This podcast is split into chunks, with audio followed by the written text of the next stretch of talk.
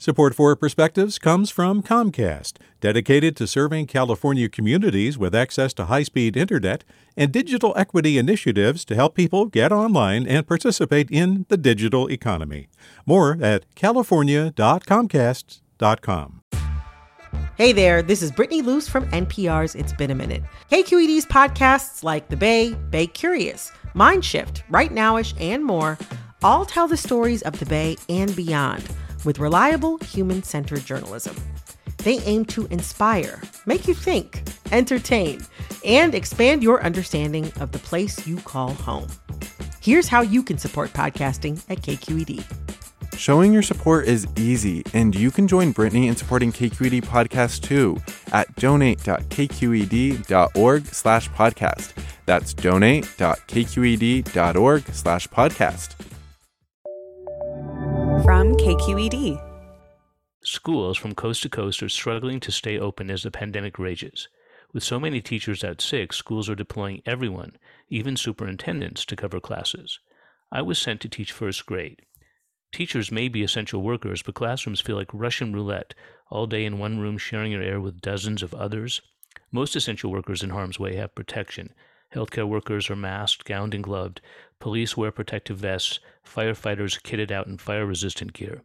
Teachers in some districts are not even issued masks.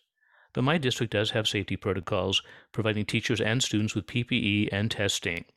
The teacher was out sick with COVID, but she left a lesson plan. After reading in math, it was show and tell time. One girl displayed a terracotta pot and explained how she grew the tiny sprout. A boy showed a photo of his colorful pet parrot. Another girl showed a locket her grandmother gave her the day she was born. Each student, an object, a story. And listening, for a moment I forgot about masks and hand sanitizer. These kids may be facing a world overflowing with problems wars, wildfires, diseases. But during show and tell, amid laughter and oohs and ahs, school felt hopeful. These six year olds, like every generation, will face their own set of challenges. But if they are as resourceful and enthusiastic as they are during show and tell, they will figure out solutions. COVID is taking its toll, but school is still full of interesting things to show and wonderful stories to tell. These kids showed me that, and I can't wait to see what they will show and tell all of us when it's their turn to run the world.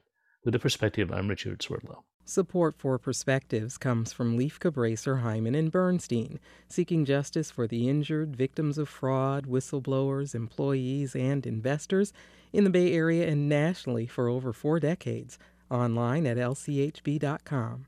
Support for Perspectives comes from Comcast, dedicated to serving California communities with access to high speed internet and digital equity initiatives to help people get online and participate in the digital economy.